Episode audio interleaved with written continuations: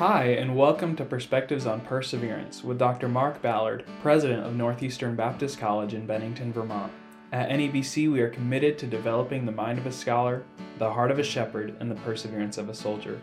This podcast seeks to provide biblical, historical, and contemporary perspectives on perseverance that will help you persevere in your walk with the Lord and in your service to Him, to His people, and His creation. This is episode 22 of season 2 and we are continuing our series through the book of First Kings and looking at the life of Elijah. And uh, we have come to the final segment of this. And President Ballard, I've got to ask you a question based on this very next text that we're looking at. Do you ever face discouragement in all that God is calling you to do?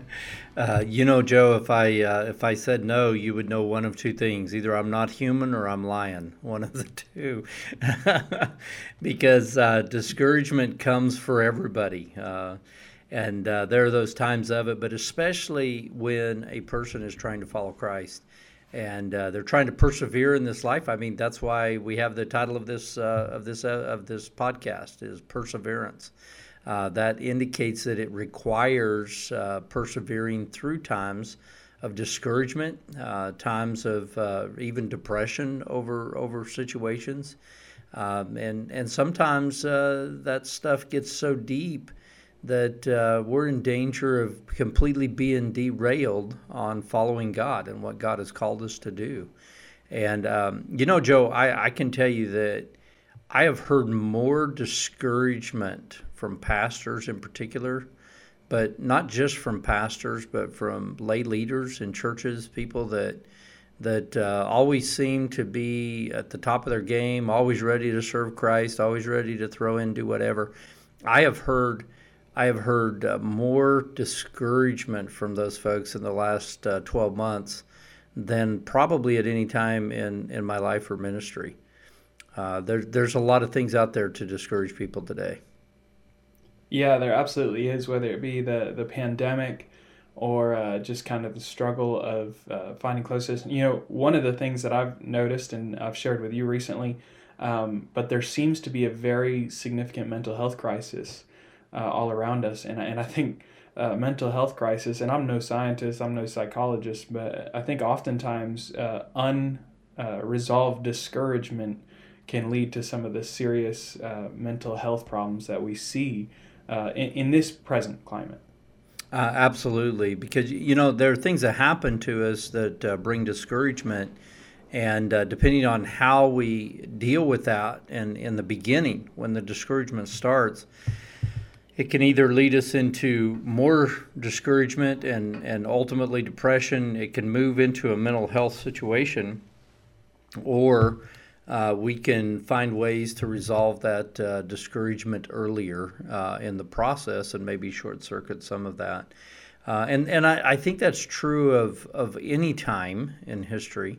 But uh, as we've already noted, the last year there's been more of that uh, than, than at any other time. In fact, uh, just now, more and more people are really starting to talk about the effect of, of not COVID 19 itself, but all of the uh, things that came out of COVID 19, all of the isolation and those kinds of things. That That's really what is getting folks down. And, and uh, more and more, I'm seeing even even various government leaders on both sides of the aisle uh, acknowledging and saying, you know what, uh, we've been talking about the health problem, but but the mental health problem is even is even greater in some instances mm-hmm. um, than uh, just just all that we've been through, and particularly for for Christians and those that are concerned about uh, following the Lord. With all of the uh, things we've been talking about, of uh, the the restrictions that have come in different ways, and and this entire series we've been talking about that we're in a spiritual war, and that there are many battles that we we are facing, and there are going to intensify, and we're going to have more battles that are coming. And uh, you know, just yesterday, Joe, um, I, I received, or actually, I think it was the day before yesterday, I received an article from a friend, and um, I, I read it. Um, and I, I, I, actually didn't read it till yesterday. I received it the day before, and I read it yesterday. And it's one of those things that really fits with exactly what we've been talking about of things that are coming. The, uh, the article title uh, has to do with the UN, the United Nations, having an effort to create a list of what they call LB or LGBT hate groups. And uh, this this article is exposing um, something that is happening. Uh, here's a here's a direct quote: The UN Rights Office is collecting the names of anyone who opposes the LGBT agenda in any way. Um, this uh, particular person named Victor uh, is a uh, United Nations in, independent expert on sexual orientation and gender identity. And uh, he is asking information from all of the UN member states, so in other words, each country, to give him information about groups that oppose the idea uh, of uh, that uh, meaning should be attached to, to sex. Um, he is uh, requesting information about uh, anybody that uh, that emphasizes that there are only two genders. Uh, he's he actually um, has a document that uh, states this. Uh, he asks the report says that it is there to document how narratives are being used to fuel violence and discrimination based on sexual orientation and gender identity and particularly their impact on uh, sexual and reproductive rights.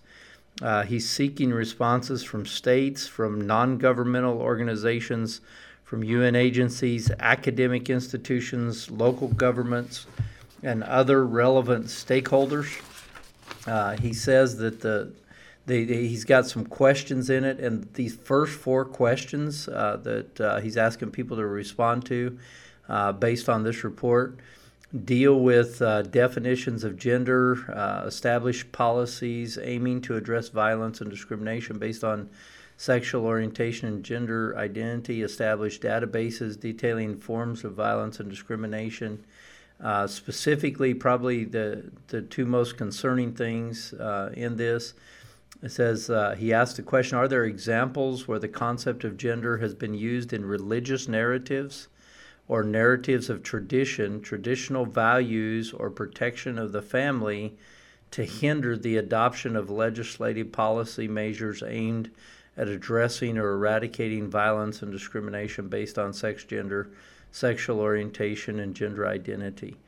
Uh, he goes on to talk about gender ideology, genderism, gender related concepts, uh, and so forth. He says that he wants to know if there's been any initiatives taken by the various countries uh, in connection with the right of freedom of religion, belief, or conscience, including uh, the figure of uh, conscientious objection, that have had the practical impact of limiting the enjoyment of human rights for sexual and reproductive rights of L- LGBT persons.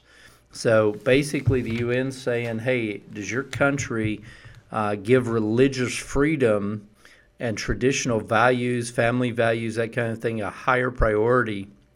Uh, that uh, so that it allows people to uh, not hold to the LBGTQ. Uh, well, actually, he didn't have the Q on this one. The LBGT standards of uh, the way they live. So, if are there religious groups that say that's wrong, essentially, is what he's asking, and what are you going to do about it as a country? And so, when we read articles like this, and you know, I get stuff like this just about every day, Joe, from somebody uh, around the country these days. They're just talking about some of the things that are coming, and, and that's kind of what this series has been about preparing people for and and the more of it you see, the easier it is to get discouraged um, in the middle of it. And so, so our final uh, discussion today really is is what do you do when you get discouraged and you're trying to follow God, you're trying to persevere, you're trying to put all of the principles we've learned the last uh, four episodes or three episodes into practice.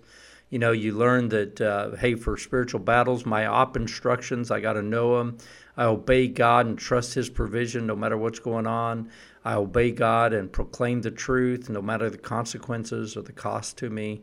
Uh, last last week we talked about that I obey God and I uh, I obey God and and I uh, pray effectively um, as as Elijah did.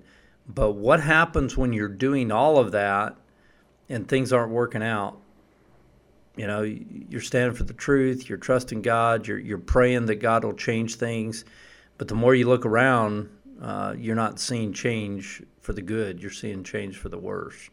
What do you do with that? Well, and you know what, President Ballard, in those situations, uh, as much as I uh, think that we Christians tend to have a, a positive um, perspective, nearly everybody we look at in Scripture would say that nothing was working out, and yet God was still working uh, all through the Old Testament, even into the New Testament. Nothing on the on the lines of government was working out for Paul and the apostles, uh, but nonetheless, God was moving in the midst of it, and they they persevered because they knew that. Um, and I think that we need to reorient our understanding of, of perseverance in the midst of discouragement. You're you're exactly right. the The fact of the matter is is that is that when everything is going wrong, uh, God is still on His throne, and and no matter what is thrown against God, and when no matter what's thrown against God's people, uh, He ultimately will win, and um, and He mm-hmm. is at mm-hmm. work even in the midst of that. And at the same time, though, we acknowledge today that uh, sometimes we get overwhelmed with all of that, and that's exactly where Elijah was in our in our final passage we're going to look at today, in chapter 19. Uh, I want to remind our listeners, Joe, that the kind of where we left Elijah uh, last time is man. I mean, he had he had the day every every preacher wants. I mean, I mean, it, it, was it was just uh, yeah. this great thing, you know. I mean, for three and a half years, he had been standing alone. He had been trying to do what was right. He had been trusting God. He had, you know, uh, following the op instructions, uh, if if you will. And and we concluded with remember at the end of uh, the Mount Carmel confrontation, uh, all of the people bowed down and said, "The Lord, He is God." Uh, it's all, all Lord, all caps. That's Yahweh. They're acknowledging that, hey, we've been wrong to serve multiple gods. Uh, there's only one true God, and it is Yahweh God. I mean, I mean, it was like revival broke out, man. I mean, this was the spiritual yeah. awakening he had been hoping for, or so it appeared. So so you know, I mean, he has this just this wonderful day, and then on top of that, you know, as we learned last week, he he didn't he didn't just uh, do partial obedience. Uh, he didn't say, "Okay, great, I got a victory," and move on. He actually he actually followed through. You know, I mean, he he kept going, kind of like you know when you're bowling, if you don't follow through, you mess it up. He he knew better, and he followed through. He he didn't do partial obedience. He obeyed fully, and he proclaimed uh, that there was going to be rain on uh, on a day that was totally sunny, not a cloud anywhere to be found. Uh, after three and a half years of drought, but he did it based on obedience to God because God told him that was part of what he was to do, and he did it. And sure enough, in an amazing way, as we saw, God responded to his effective prayer that we learned last week. So, I mean, when we left him at the end of chapter 18, I mean, he is just, man, he's excited. Uh, he's rejoicing in God. Uh, he, it, it, appears that the he's so excited. He's running hundreds of miles. Oh, in dude! I mean, he ran. he, he outran. He outran. I've never the, been uh, that excited. He outran the chariot. He, he outran the chariot. yeah. You know. Uh, I mean, this is this is cool stuff. The the way we left him, and then we come to chapter 19, and and the entire situation changes. Um, I mean, everything yeah. has gone his way now, and and yet one little thing just like burst his bubble, and and he's just like he, he's in a completely different state. So one chapter 19 verse 1 says, and Ahab told Jezebel all that Elijah had done, and also how he had executed all the prophets with the sword. Then Jezebel sent a message, a messenger to Elijah, saying so let the gods do to me and more also, if I do not make your life as the life of one of them by tomorrow at this time. So, I mean, he's having this great day. You know, uh, Ahab's going home with his with his head hung low. They've they've just lost it all. The whole the whole country is turned back to God, or so it seems. He comes in and he tells Jezebel, and Jezebel sends a message to Elijah and says, "Within 24 hours, you're going to be dead." Uh, I'm, I'm to find you and I'm to kill you. and and so so she sends this message, and now this was nothing really new for Elijah. I mean, I mean, come on, what's a death threat to Elijah, right? I mean, we, we Yeah. we've seen him over and over, haven't we, Joe? We have. Yeah. And, and every time he just stands. I, I mean, in fact, remember earlier in the day, I mean, where was he? I mean, he was standing on top of Mount Carmel. Across from him was 850 false prophets. Behind that was the king and all of his army, and then a bunch of people from all over the country that was angry at him. And, and many of them wanted him dead. Certainly Ahab and his army was ready to kill him. The prophets wanted him dead and yet he stood alone and i mean he didn't run but now one person says within 24 hours you're going to be dead and it's like he, he forgot all that god had done to that moment. And it just totally overwhelms him. So he puts his sneakers back on and starts running again but this time not in joy. He's, he's running in fear. He's running for his life. And in verse 3 it tells us that he arose and ran for his life and went to Beersheba, which belongs to Judah, and he left his servant there. So, so from from where they were in Jezreel down to Beersheba is about 125 miles. So I mean, he just he's like, let's go to his servant, and they were gone. And he gets there. Notice it said that he left his servant there, but verse four says he himself went a day's journey into the wilderness, because he's like, I, I don't want anybody to know where I'm at. I'm not. I, no witnesses here. you know, I don't want anybody that could be tortured into telling where I'm going. So he takes his servant to get him safely out of Jezreel, and brings him down to Judah. Uh, you know, to the southern kingdom. Takes him to Beersheba and says, "Now you stay here, and I'm gone."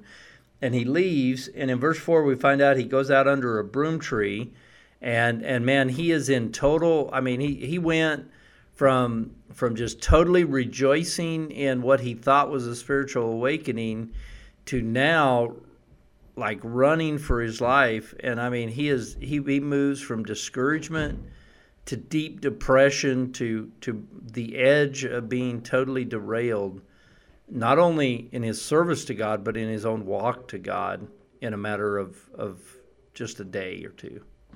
It's pretty crazy what yeah, do you do It is, and uh, Go ahead.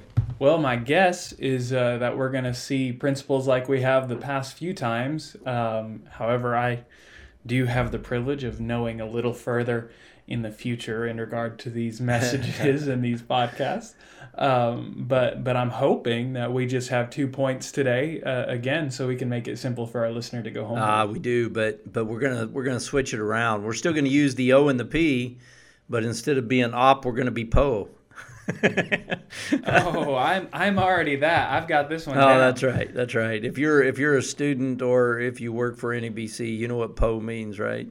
Uh, but that's not actually what we're talking It, about it- here. it means you don't have enough money to afford the OR. Uh, oh goodness. So what we're talking about though is uh, is two words again that are two principles, and we're going to put them into sentences, just short sentences, like we've been doing. But they're two operational principles that we see happening in Elijah's life and how he dealt with that discouragement and that depression himself. And the first one is is to pray.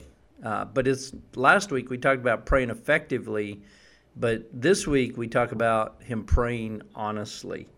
Uh, he gets out there to the desert, and in verse four it tells us what he does. I mean, he's totally discouraged, he's depressed, but he does know this. He does know that he should turn to God and he should be honest with God. And so he does, and he prays. It says that he prayed that he might die. And then it says, he said specifically, It is enough. Now, Lord, take my life, for I am no better than my fathers.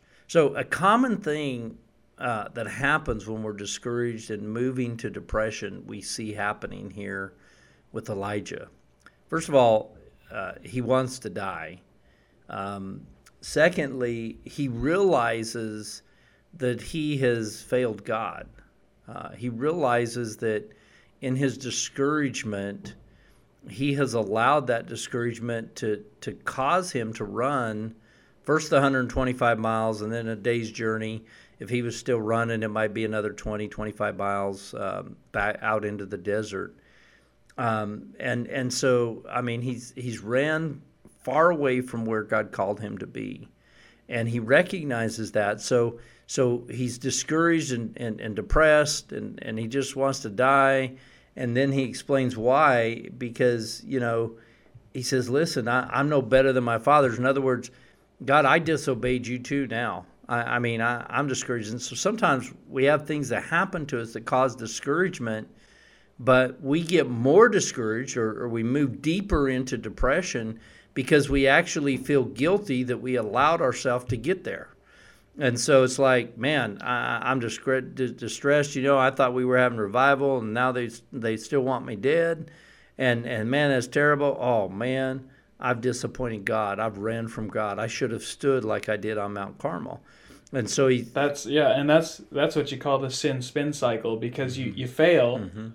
and then you get upset at yourself for failing mm. and then you wallow in guilt mm. rather than going back where you're supposed to go. Right. Yeah, absolutely. But but you know the powerful thing in Elijah's life is while all of that is true, he's in that cycle of just being depressed and being depressed that he's depressed you know, and, and all of this, and, and you know, failing and, and, and upset with himself that he's failing. But he did know where to take it. And he, he took it to God and he was honest with God about it. And that's that's the first principle we need to learn. When, when we're discouraged or depressed, uh, when, even if we're on the edge of derailment, I mean, he clearly is. He's like, it's enough. I've had it. This is it. Just take my life. I, I don't want to live any longer. I, it's not it's not about you know live until tomorrow and maybe I'll have a better day. I mean this is this is far deeper than that.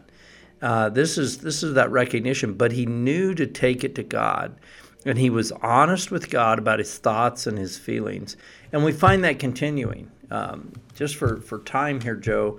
Uh, I'm not going to walk through the whole thing. I encourage our, our, our readers to read uh, chapter 19 verses 1 through 18. But for time here, you know, he ends up a long ways away. He goes several hundred miles more, uh, all the way back to where Moses received the Ten Commandments, Mount Horeb. And, and he goes in a cave there. He's hiding out. So, so even though he recognizes it here, he's still not going back. I mean, he's, he's still in the in the discouragement, and he runs farther away from from where God had called him. And he goes deep in this cave, and uh, and God God speaks to him and says, and, and he asks a question. He, he just says, "What are you doing here, Elijah?" And and, and Elijah gets very um, very uh, straightforward with God, uh, and he continues to pray honestly. In verse 10, we read it. He said, I've been very zealous uh, for the Lord God of hosts, for the children of Israel have forsaken your covenant. They've torn down your altars and killed your prophets with the sword.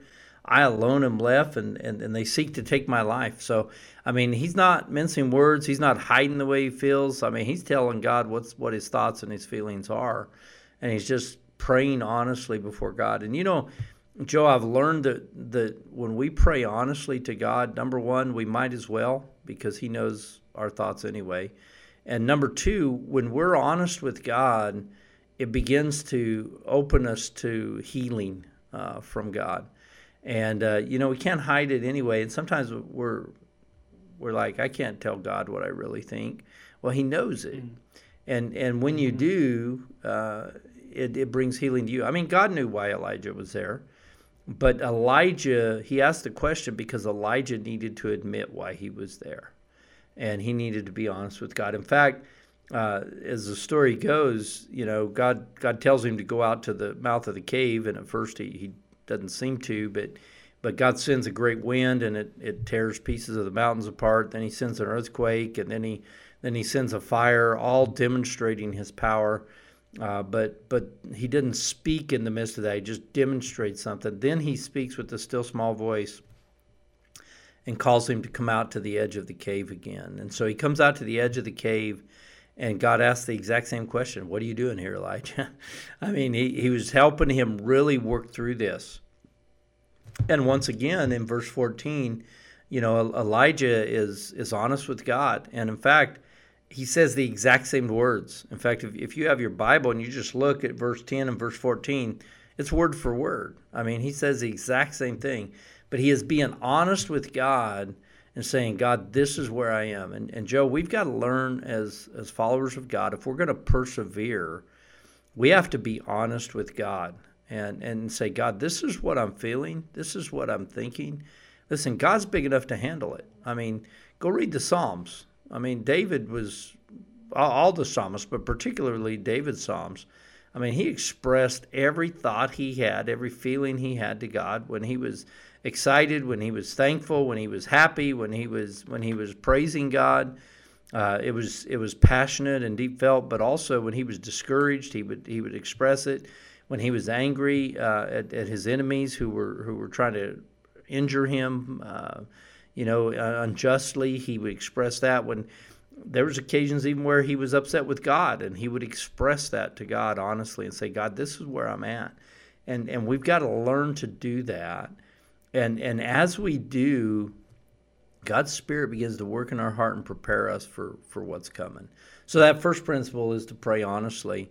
Uh, the second principle, Joe, is the O, and you guessed it, it's it's obey, but a little different twist to it. It's it's obey consistently. Um, uh, listen to what happens when God finally addresses the the issue. To this point, God's asked two questions to to give the opportunity for for Elijah to be honest with him in prayer. And God has not corrected. He has not. He has not said, you know, you dummy, or what what are you what are you thinking? Didn't you see my power I just demonstrated? He didn't didn't say, Don't you remember what I did for you on Mount Carmel and all of that. But he just listened. And now God responds, and listen to his response beginning in verse 15. Then the Lord said to him, Go return on your way to the wilderness of Damascus, and when you arrive, anoint Hazael as king over Syria. Also, you shall anoint Jehu the son of Nimshi as king over Israel, and Elisha the son of Shaphat of Abel Meholah you shall anoint as prophet in your place, and it shall be that whoever escapes the sword of Hazael, uh, Jehu will kill, and whoever escapes the sword of Jehu, Elisha will kill. I have reserved 7,000 in Israel, all whose knees have not bowed to Baal, and every mouth that has not kissed him. So, so God now speaks. And Joe, essentially, can I just sum up all all of those verses for just a minute, all all four of those verses for just a minute. In a very simple word, God just says, "Okay, I've heard you. Get back to work." I mean, he just he just says, "Okay, you've had. I, am here. I, I hear you. Now now go go back and do what I told you." And so, I mean, he sends him back to do the job of a prophet. He sends him to anoint two kings and then specifically to Elisha, saying Elisha will will, will take your place someday. Uh, you're going to to leave this earth someday, and, and when you do, someone else needs to be prepared to to stand in the gap. And so go go anoint Elisha, and and we know by context that included not only anointing him but training him. And for a period of time, Elisha worked alongside of Elijah and and then was there on on Elisha Elijah's last day on the earth, which which God, as His reward for Elijah's faithfulness, uh, didn't even make him die. He actually just snatched him up in a whirlwind, took him to heaven. So he he did not face death. Uh, in the same way that most people do. There's only two people in Scripture that that happened to, and, and Elijah's one of those and and so Elisha was there for all that, and then Elisha had a great ministry that really almost everything that that Elijah did, Elisha did twice as good or twice as many times. So it, yeah. it, was just just pretty amazing what happened. But that's what God tells him. He says, Elijah, just just get back to work and do what I tell you. And by the way, I know you feel like you're alone, but you're not. There are seven thousand people uh, in Israel, in the northern kingdom, not, not talking about the southern kingdom. In the northern kingdom, there are 7,000 people who have not bowed the knee to Baal, who have not, not kissed him, who, who are being faithful to me. And, and so Elijah now has a choice. Am I going to give in to my thoughts and my feelings and stay here and hide out? Or am I going to obey God? And am I going to be consistent in my obedience? And so, verse 19 gives us the answer. It says, So he departed from there, and he found Elisha, the son of Shaphat, who was plowing with 12 yoke of oxen before him, and he was in the 12th. And Elijah passed by him and threw his mantle on him. And he left his oxen and ran after Elijah and said, Please let me kiss my father and my mother, and then I'll follow you. And he said to him, Go back, for what have I done to you? Now, we see some things in these verses. Number one, Elijah obeyed. But number two, we can also see that his heart still was not fully restored. Because I mean, when he when he comes by, he doesn't really, you know, he doesn't try to recruit like you try to recruit students, Joe. Uh, at least I no. hope you don't do it this way. You know. No, I've I've never done it that way. so I, I mean, he doesn't come and say, "Man, are you ready for an adventurous life of following God? It's going to be great. This is wonderful." I mean, he doesn't even speak to him. He just comes by, takes his shawl off, and throws it over on uh, Uh, on Elisha. And Elisha clearly knew he was saying, "You're going to follow me, and you're going to you're going to be prophet." And so, I mean, he's ready to do it, and he just asked permission. Can I can I go kiss my parents goodbye first? And and did you did you notice as I read it, Elijah's response? He says, "Just go back. What have I done to you?" I mean, he's like he's like, oh, oh man, yeah, what have I done in, in, in doing this to you? I mean, you, got such a rough life ahead. He, he, he still was struggling himself, but what he did is he said, I'm going to obey God despite my thoughts and beside, beside, uh, despite my feelings. It, it reminds me a lot of that movie several people, uh, many Christians watched several years ago when it came out called Fireproof.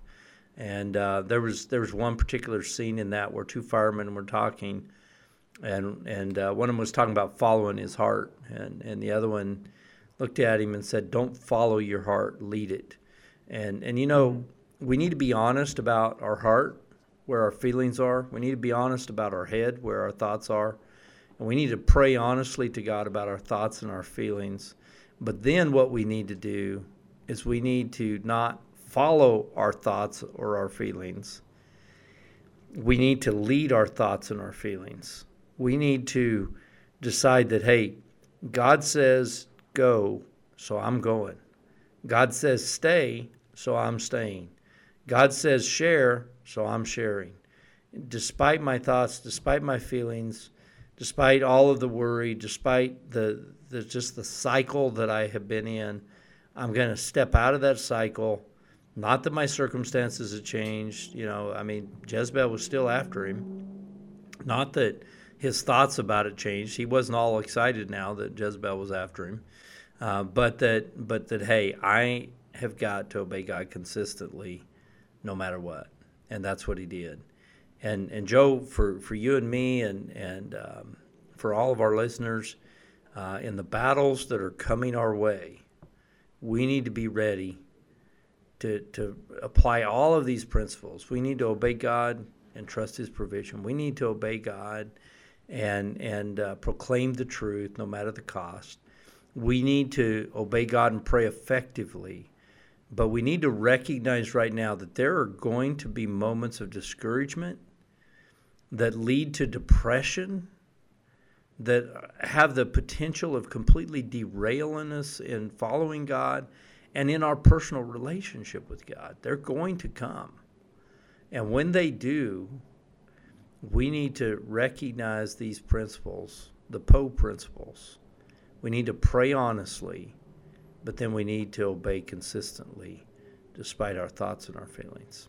Yeah, absolutely. Thank you, President Ballard, for uh, sharing that with us. And uh, thank you, listener, for joining us today on Perspectives on Perseverance. If you'd like to know more about Northeastern Baptist College, uh, you can visit us online at nebcvt.org. And if you'd have questions you'd like to ask Dr. Ballard on a future Lions Den episode, uh, or just comments about the podcast in general, you can email them to perspectives on perseverance at nebcvt.org. We're so thankful you joined us, and we hope that you will pray honestly and obey God consistently in the days to come. No matter what today may bring, persevere and have a great day in Jesus. From the heart of the Northeast for the hearts of the world. We will persevere as soldiers to the right or left. We